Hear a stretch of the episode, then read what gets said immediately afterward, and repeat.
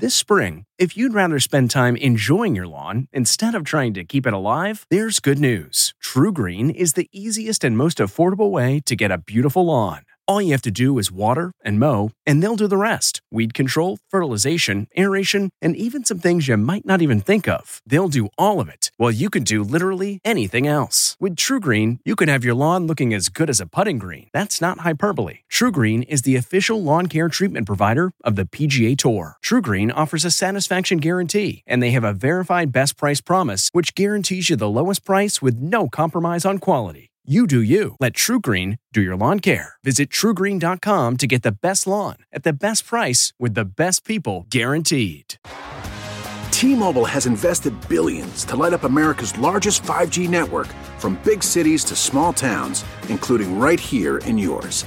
And great coverage is just the beginning. Right now, families and small businesses can save up to 20% versus AT&T and Verizon when they switch. Visit your local T-Mobile store today.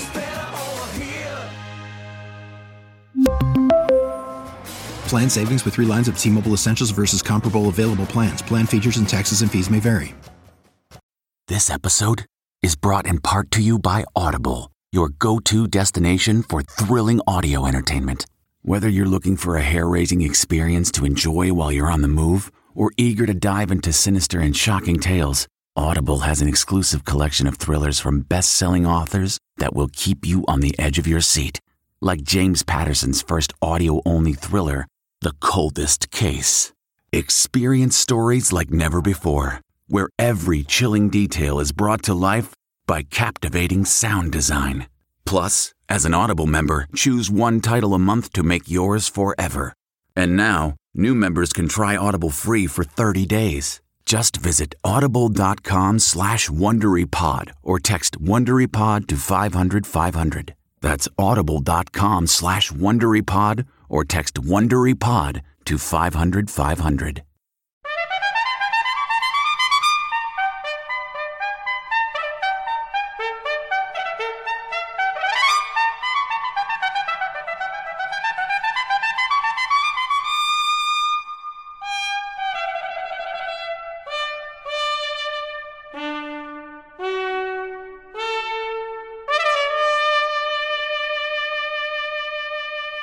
Morning.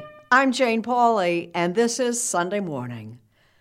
This week marks a year since Joe Biden was sworn in as the 46th President of the United States.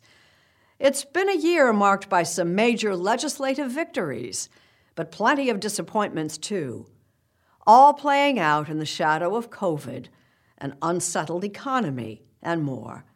John Dickerson takes stock of how President Biden and our divided nation are doing one year on. One year ago today, Presidents get credit and blame for what they do and for things they have no control over. Lyndon Johnson said that sometimes means the job is like being a jackass in a hailstorm. You just have to sit there and take it. How's Joe Biden doing?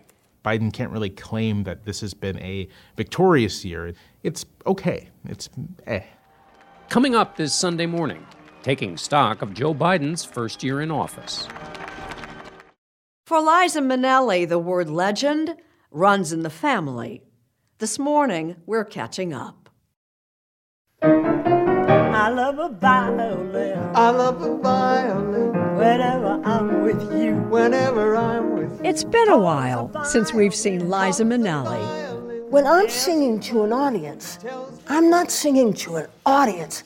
I'm singing to you. So it's a one-on-one. The one and only Liza. Later on Sunday morning.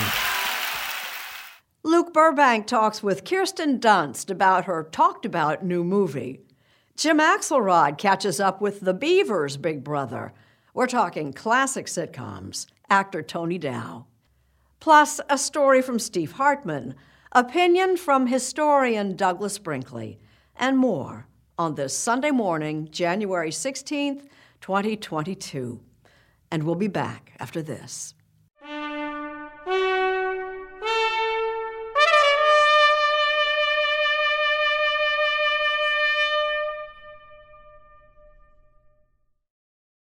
President Biden's first year in office has been marked by both big plans and nagging problems. John Dickerson considers the highs and the lows. It is a cliche of politics that candidates campaign in poetry, will to the best of my ability, but govern in prose. We lift our gazes not to what stands between us, but what stands before us. But at Joe Biden's inauguration, Amanda Gorman's poetry anticipated the rough prose to come.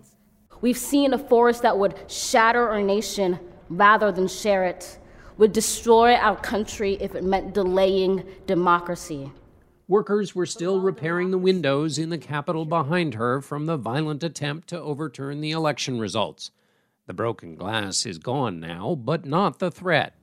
I some ways feel like the sun has not set on January 6th, that the the day continues.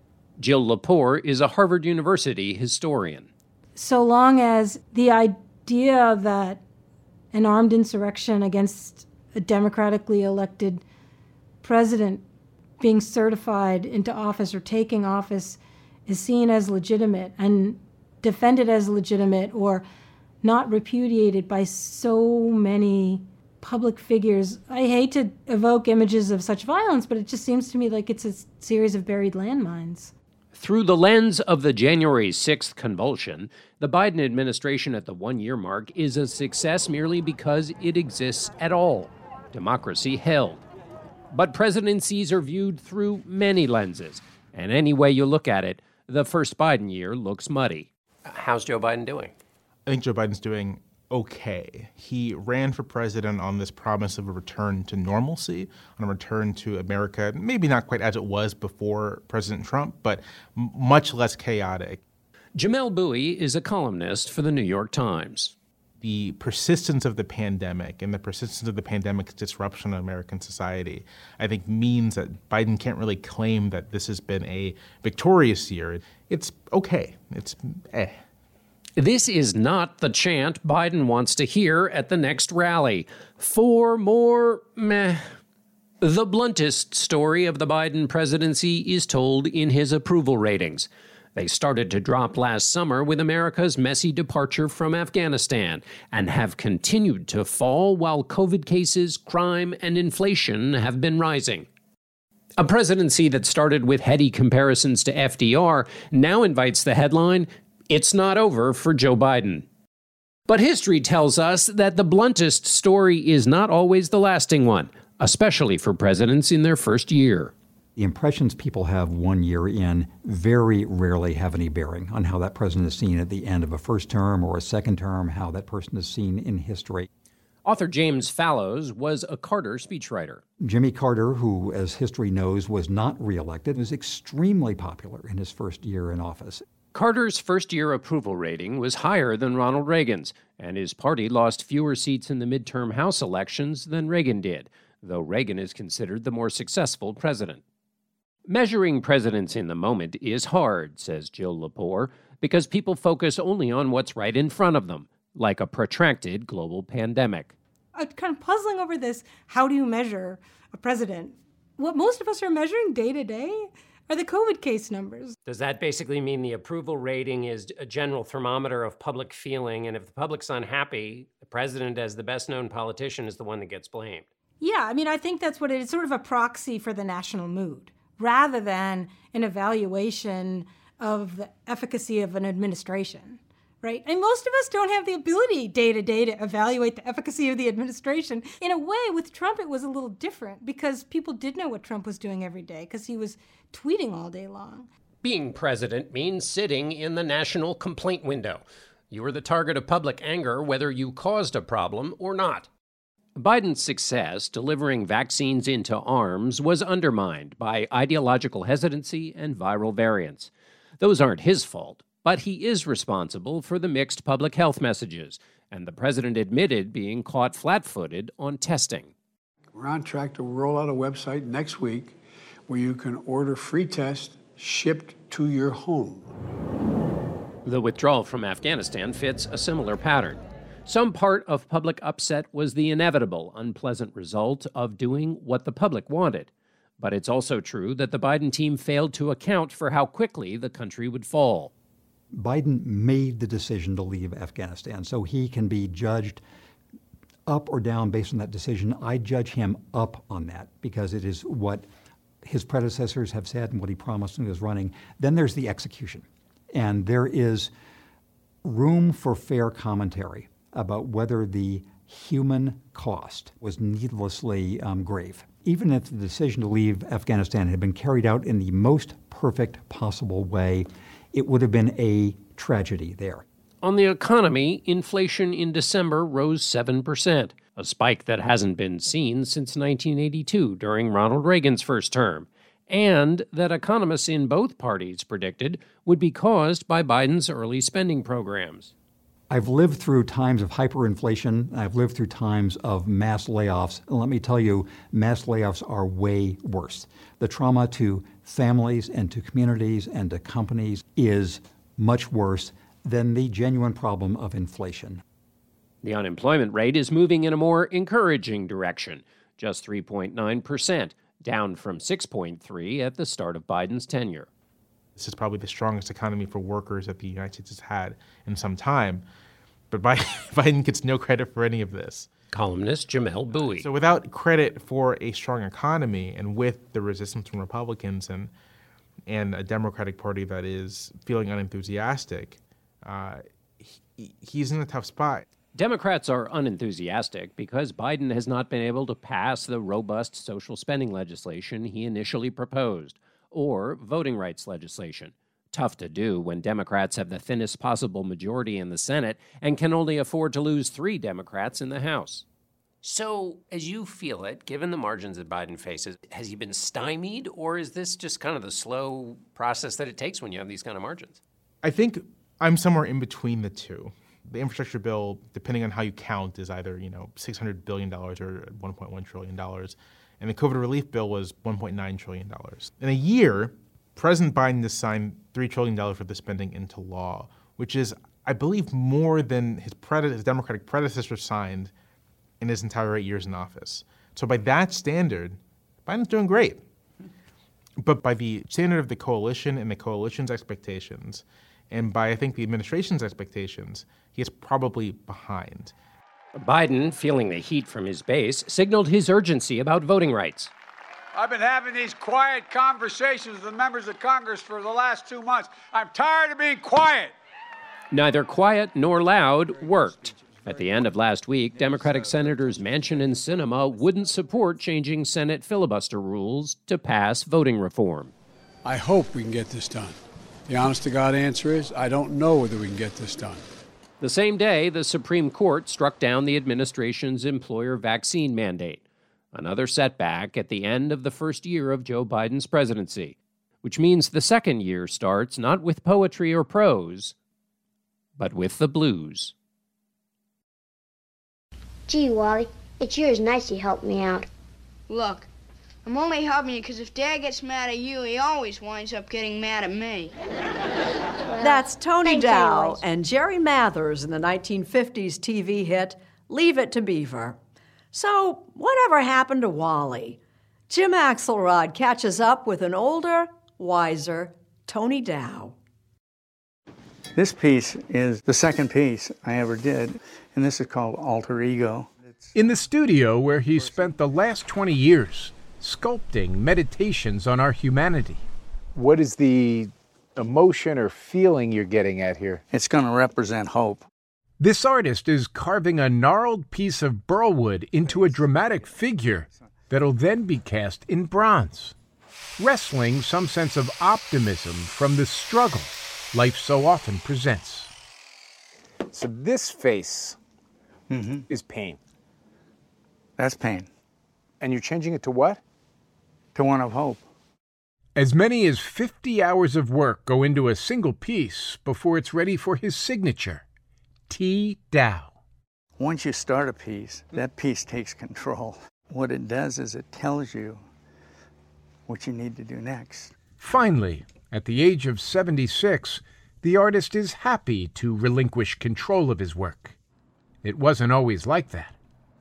From the time I was 11 or 12, I was being told what to do. I was told on the set, I was told at home. I didn't have control of my life. You were literally given your lines. Yeah.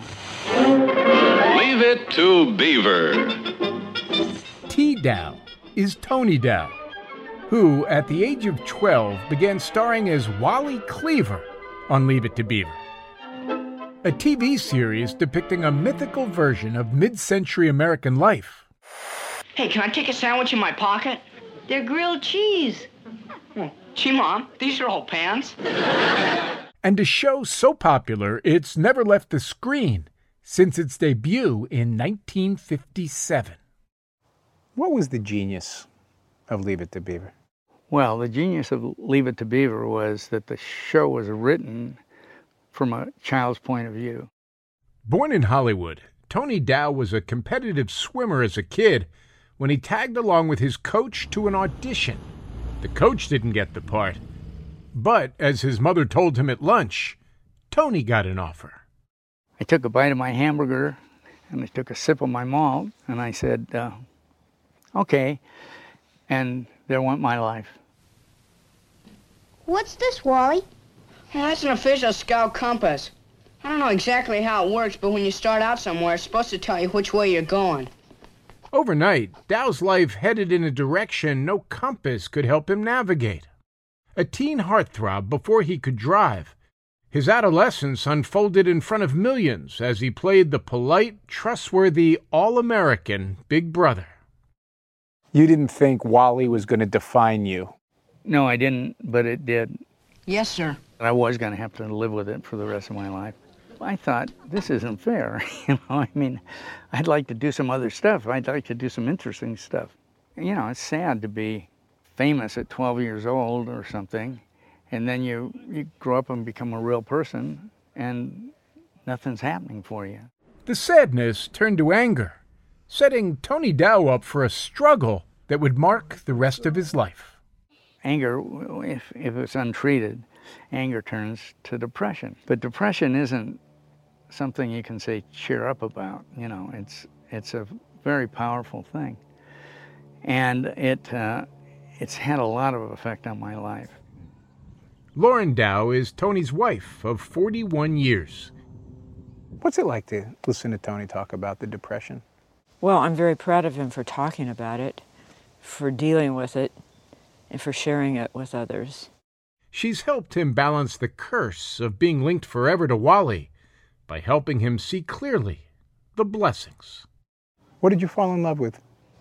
His sweetness, softness, vulnerability. I hate to do this, it's so trite and cliche, but. Spit it out. sounds like Wally. Is there any Wally in him? I think there's a lot of Tony in the character. They're intertwined. Wally was very much like Tony. Silver, buttons, and crystal. An artist herself, she makes mosaics in her own space in their shared studio. Beautiful. Yeah. I think the art is like the best thing for him, and he's created some very interesting things while depressed. Dow too credits his art, combined with medication and therapy, for getting a handle on his depression. And I've got it under control, pretty much. You know, I think people should take the leap of faith that they can feel better. The world up above is ideal and beautiful, and the whole series is like that. So I want this in the air in two weeks. Can you do it? He still takes an occasional acting job, always aware that Wally is lurking nearby, but no longer troubled by it. I felt that way probably from the time I was 20, maybe until I was 40. And then at 40, I realized how great the show was, how appreciative I should be for being in that show. So long, Beaver. Around his home in the hills above Los Angeles are plenty of signs of that appreciation. A pennant from the fictional Mayfield High while he attended, a bound collection of Leave It to Beaver scripts. There's something about nostalgia Even a box of cornflakes with Tony and Jerry Mathers, who played the beaver, all grown up. This is my very first car that I ever had. And in his driveway sits a sleek example of the benefits Wally Cleaver still provides Tony Dow. His first car, a 1961 Corvair he bought with Leave It to Beaver money, only to sell four years later. You're sure this was it? I'm sure. Oh, yeah. It's got the same license plate. Before the guy who bought it died a few years ago, he decided to leave it to Tony, returning the car, and with it, a reminder that perspective is the foundation of making peace with pain. So, anyway, pretty cool. Yeah. I mean, it is one of the rewards of being who you are. They knew where to find you. Yeah, yeah. You're giving me all this positive stuff that I should be thinking about instead of all the dumb stuff I think about. Sound the gifting panic alarm. We've all been there. You need to find the perfect gift. You have absolutely zero ideas and you don't know where to start. Relax.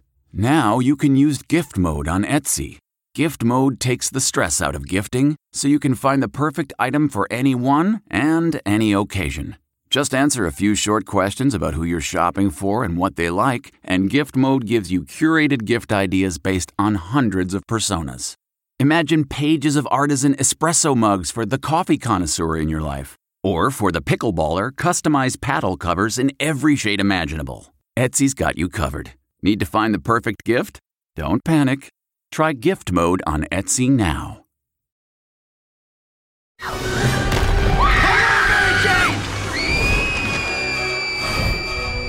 You may recall Spider Man was head over heels for Mary Jane Watson, as played by Kirsten Dunst in the movie Spider Man. Luke Burbank tells us Dunst's latest star turn is getting a similar reaction from fans and critics alike. One, two, three, to the side. One, two, three, and back. One. Kirsten Dunst remembers shooting a particularly poignant scene from her new film, The Power of the Dog. In it, she and her real life partner, Jesse Plemons, play two deeply lonely people who finally find a connection in 1920s Montana. I want to say how nice it is not to be alone. Do you want to know the truth? I felt like, oh my God, this feels so corny right now to be this proper and I'm going to teach you how to dance. Like, I felt a little silly, to be honest. But Dunst had complete faith in director Jane Campion. Yeah, that's better. So she went along. I'm very director driven, so I would have done anything for Jane. She could have talked about this gray couch and I would have done the movie and played the green pillow. You know what I mean? That's like her next project. Yeah, yeah exactly. Reading but- about it in Variety. I really would have done anything for Jane.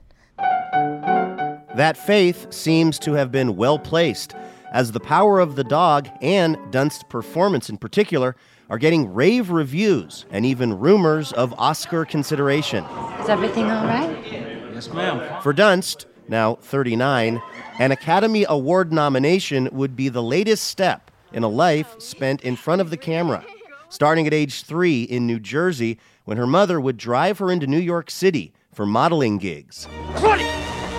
What have you done? But it was her role at age 11 as Claudia in Interview with the Vampire, opposite Tom Cruise and Brad Pitt, that really put her on the map.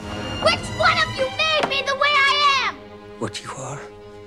A vampire gone insane that pollutes its own bed. And if I cut my hair again? I mean, even kids in my school who had never acted before were auditioning, and it was a worldwide search, you know? So that, that was a really, I knew that it would be, yeah, like a, li- a life changing thing. Her star was rising My dearest family, fast, with roles in classics like Little Women, Mr. Davis said it was as useful to educate a woman as to educate a female cat. indies like The Virgin Suicides, We've been waiting for you guys. hits like Bring It On, This is not a democracy, it's a cheerocracy. I'm sorry, but I'm overruling you. and blockbusters like the Spider Man franchise. You have a knack for saving my life. I think I have a superhero stalker. It's interesting. I always felt like this nice safety net going back to Spider Man. So to speak. I didn't realize how on the nose that was like a safety web or whatever. I always liked that I got to go back to this like to this home base of working with these people again. And yet, amidst all the outward success, something inside Dunst just didn't feel right. And at age 27, she checked herself into a Utah rehab facility for treatment for depression. I just really was very much more a people pleaser, you know? I think you're just growing up in that industry, you're wanting to do good for the director, wanting to do good for your other act. Like there's a lot of pleasing. And I think that that starts to affect someone unconsciously or whatever and can hit you over the head. And I think that like, you know, it's something that I think is just like part of being a human being, you know? Did you consider walking away from acting at that point? I just knew however I approached acting, it had to change. And so there was like a more cathartic way of entering into a role as opposed to performative. I, I was like freed basically to try anything and not feel fearful at all. That's on display in The Power of the Dog. When her character, Rose Gordon, develops a drinking problem, Dunst resorted to an unusual acting technique. Peter? I would come out of the house a lot in distress in this film, and so yes, spinning around in circles is my is a, a, very helpful trick. Closing your eyes and spinning around in circles, like rolling, you're just like, ooh, and then action, I just kind of stumble out of the house. Rose, what's the matter? The final product seems to have paid off, with one review saying few actors have played drunk as convincingly or sympathetically. Oh, Phil. The fact that the project let her work with partner and fellow co star Jesse Plemons was also a plus. You are marvelous, Rose. The couple has lived in Austin, Texas during much of the pandemic, raising their two small boys. Is it just because of less paparazzi attention? No, it's like it's everything. People care less because it's not a movie town. They're better with children, the parks are nicer. I just feel like in general, it's just like I've had a more fun time living here. After a life spent making movies, Dunst understands just how unique this moment is for her. It's like it has to be a good movie, and you have to give a good performance. you don't want to be the weakest link, and like it's like so many things, and then everyone has to like it, and then it has to be the buzzy one, and it, it, it's a rare thing that this happens.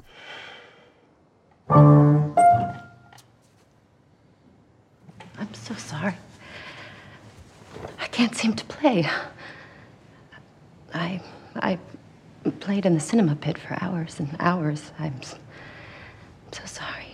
But if the Oscars don't come calling, listen, if it ended tomorrow, I'd figure something else out. I love my life separately. It's not like all of my confidence and everything is wrapped up in this industry. Like I'm I think finding Jesse and having children it gives you a stability and it gives you uh, when you find your person like a way that just grounds your your life so it feels like a time that like I can really, really soak things in and appreciate them um, and feel good about them.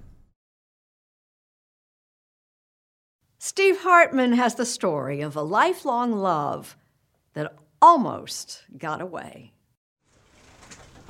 For most of her adult life, 68 year old Jean Gustafson has suffered from chronic regret. Can't turn back the clock. I wish I could. Would you do anything different? Yes, I would have married him. I would have married him. What Jean so regrets is breaking up with her college sweetheart. So this was the spring of 72. A guy she met in the German club at Loyola University in Chicago. This is Steve and I in the back here. Jean says he would have made the perfect husband. A lot of memories here. If only he'd been white. My mother was absolutely livid. I mean, what did she say? What didn't she say? How could I disgrace the family? It was not pretty. Partly because of those pressures, Jean broke up with Steve Watts and never saw him again. Until a few months ago, when she tracked him down at this Chicago nursing home. What I found was sort of a broken man. Like Jean, Steve was divorced with no kids. But life for him had been much harder. He'd fallen on terrible times. He was homeless had two strokes, and was almost unrecognizable the day Jean walked back into his life. But he's still the wonderful, gorgeous man that I knew. Did all those feelings come rushing back? Yes, for both of us. And so, with her mother no longer in the way, Jean made arrangements to move Steve from the nursing home to her home in Portland, Oregon. Sleeping. I feel terribly lucky that I get a second chance. Steve? Steve's health issues have left him bedridden, but his mind is sharp and his heart young. In fact, if you listen closely, you can still hear his devotion, unwavering after all these years. Always love. Race drove its wedge, and love wormed its way back. And their story isn't over, I don't think. Has he proposed? I'm not at liberty to say. Hypothetically, if he did propose, what would your answer be? Hypothetically, yes. Sounds like a follow up. Should I book a ticket? Hypothetically, yes.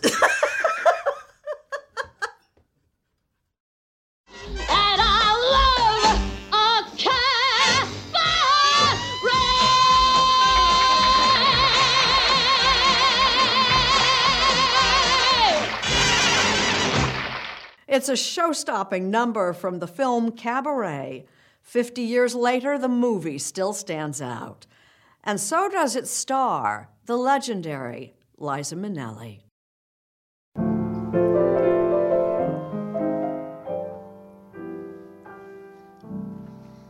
Embrace me, my sweet embrace. We caught up with Liza Minnelli, where she's most at home. Embrace me. At the piano with Michael Feinstein and a tune by George and Ira Gershwin. My sweet embrace.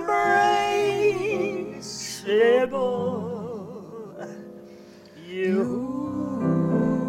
Still, the one and only Liza. Yet, even now, uncertain of her own immeasurable gifts, do you recognize that you have achieved the status of legend? No, I have to be told a lot. Like I keep saying to Michael, is that all right? You know, I had great people around me. The biggest thing I got was to recognize somebody else's talent. So one knows Liza like Michael Feinstein, her best friend and confidant. I mean, we met each other and were joined at the hip. You understand human nature better than almost anyone I know. Well, I think thank that's one of the extraordinary things about her. I think that's why she's a great artist because she's able to channel a fundamental understanding of the human condition into her art. It takes talent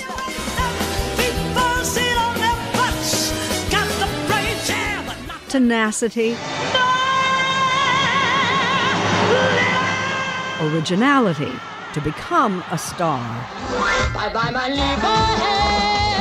But the great ones have an undefinable something that endures.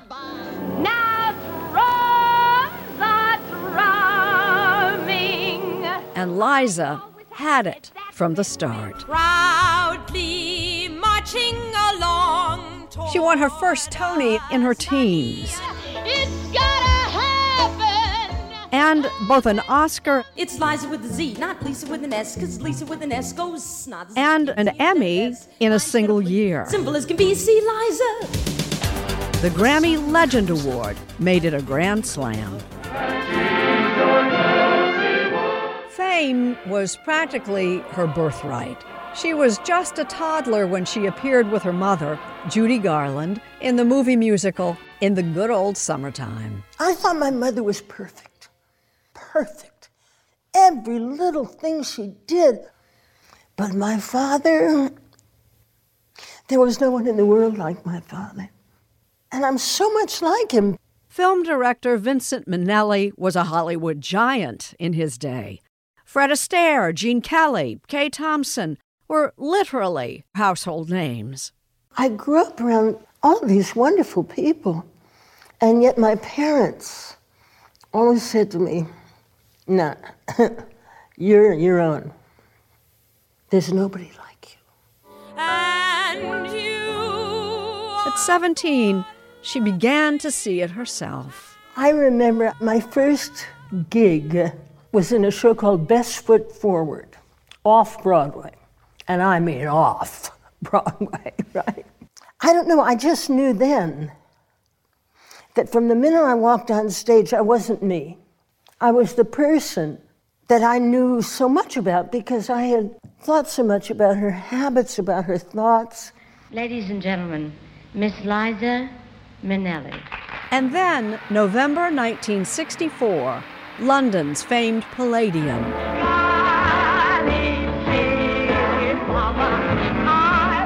Judy Garland filled the house. But her teenage daughter was a revelation. And not just to the audience. But my mom was my mom. You know, other people think her as Judy Garland. That's Mama. If I get frightened, I'd look at her and she would somehow know. And she would calm me down just by her look. Judy Garland died five years later. Four months before the premiere of The Sterile Cuckoo in 1969, Liza's Oscar nominated performance at 23. I even apologized to Helen, Helen Upshaw. Listen to me. And I told Lillian Lerner that I didn't know that she wore dentures, that it was just an accident and a coincidence. I don't even remember Listen saying to about me. Bill Helen. I mean, just give me another chance, okay? Oh, yes. It was one take. Which is astonishing. But I knew that character so well. And I really tried to get that part, and thank God I did. Come blow your horn, start celebrating. Right this way, your table's waiting. What good's permitting? In 1972, she shifts into a higher orbit and credits a Frenchman. Charles Aznavour changed my life. He changed my entire life. Aznavour, who some call the greatest entertainer of the 20th century, taught her how to deliver a song. Because I wasn't a good singer. I was not. And I knew because my mom was the best in the world. But I went to see Charles Aznavour, and he sang a song. But it wasn't his voice that got me. What got me was why he was singing it. I just thought, that's what I want to do. It helps me to think a thought or two and pass it right along to you. And just for starters, you should know, I think, you've let yourself go. He told that story through the song. Life is a cabaret, old chum. Aznavour even helped shape her Oscar winning performance in Bob Fosse's film version of Cabaret. Ah, uh-huh, uh-huh, Fosse also directed TV's Liza with a Z. Dressed by Halston, wearing that iconic pixie cut, Maybe this time I'll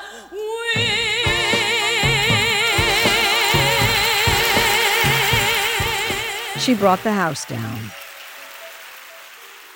At the end of it, the show is over, and there's a shot off stage now, and the look on your face is it's uncertain, it's not happy, it's not joyful.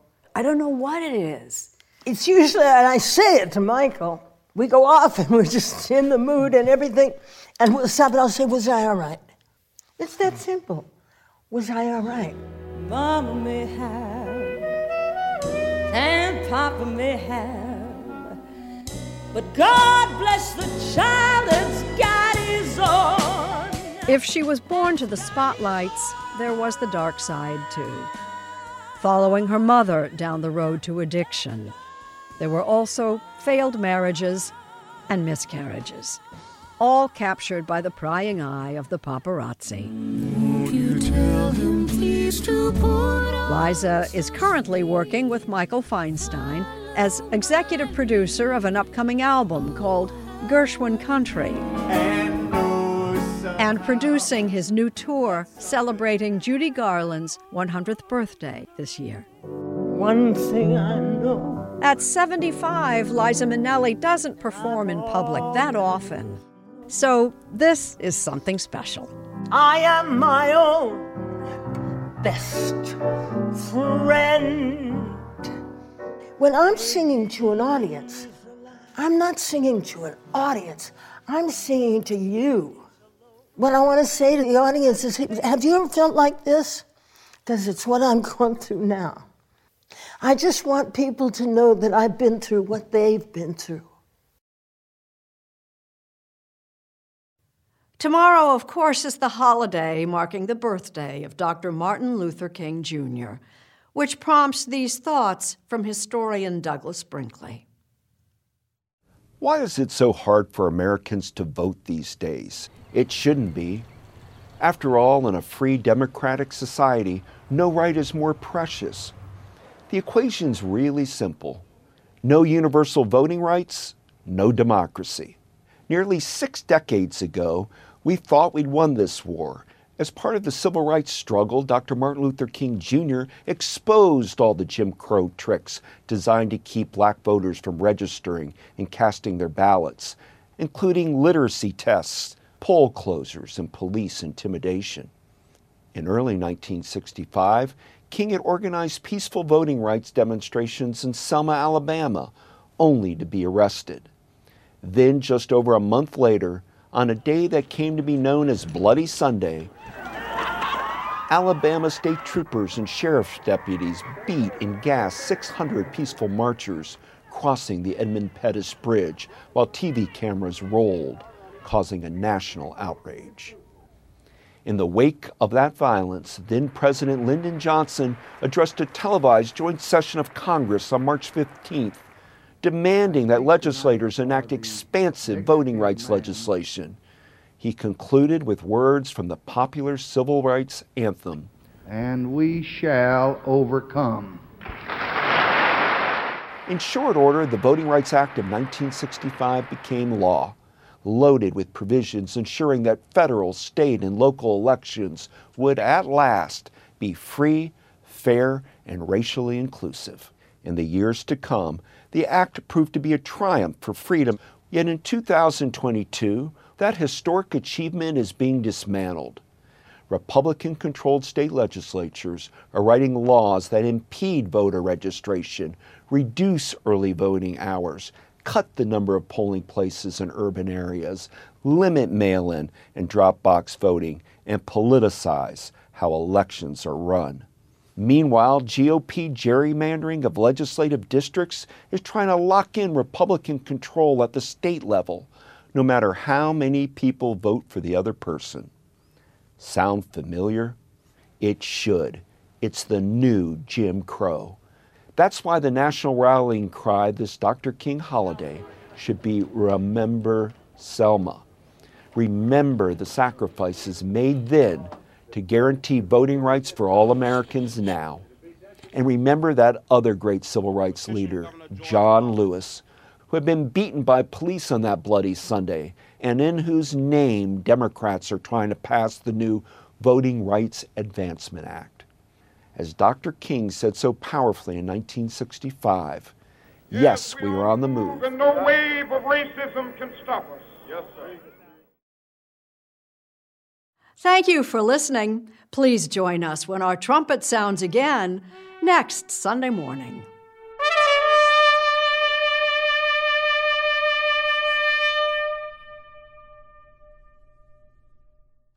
It was the biggest scandal in pop music. The stars of Milli Vanilli, the Grammy-winning multi-platinum R&B phenomenon, were exposed as frauds, but none of this was their idea. So whose idea was it? Enter German music producer Frank Farian. He saw the success of acts like Michael Jackson and Prince, and he wanted in, no matter the cost. So he devised the perfect pop heist Two once in a lifetime talents who were charismatic, full of sex appeal, and phenomenal dancers. The only problem? They couldn't sing. But Frank knew just how to fix that. Wondery's new podcast, Blame It on the Fame, dives into one of pop music's greatest controversies and takes a never before heard look at the exploitation of two young black artists. Milli Vanilli set the world on fire, but when the truth came out, Rob and Fab were the only ones who got burned. Looking back now, it's hard not to wonder why did everyone blame them and not the man pulling the strings? Follow Blame It on the Fame, Milli Vanilli, on the Wondery app or wherever you get your podcasts. You can binge all episodes of Blame It on the Fame early and ad free right now by joining Wondery Plus.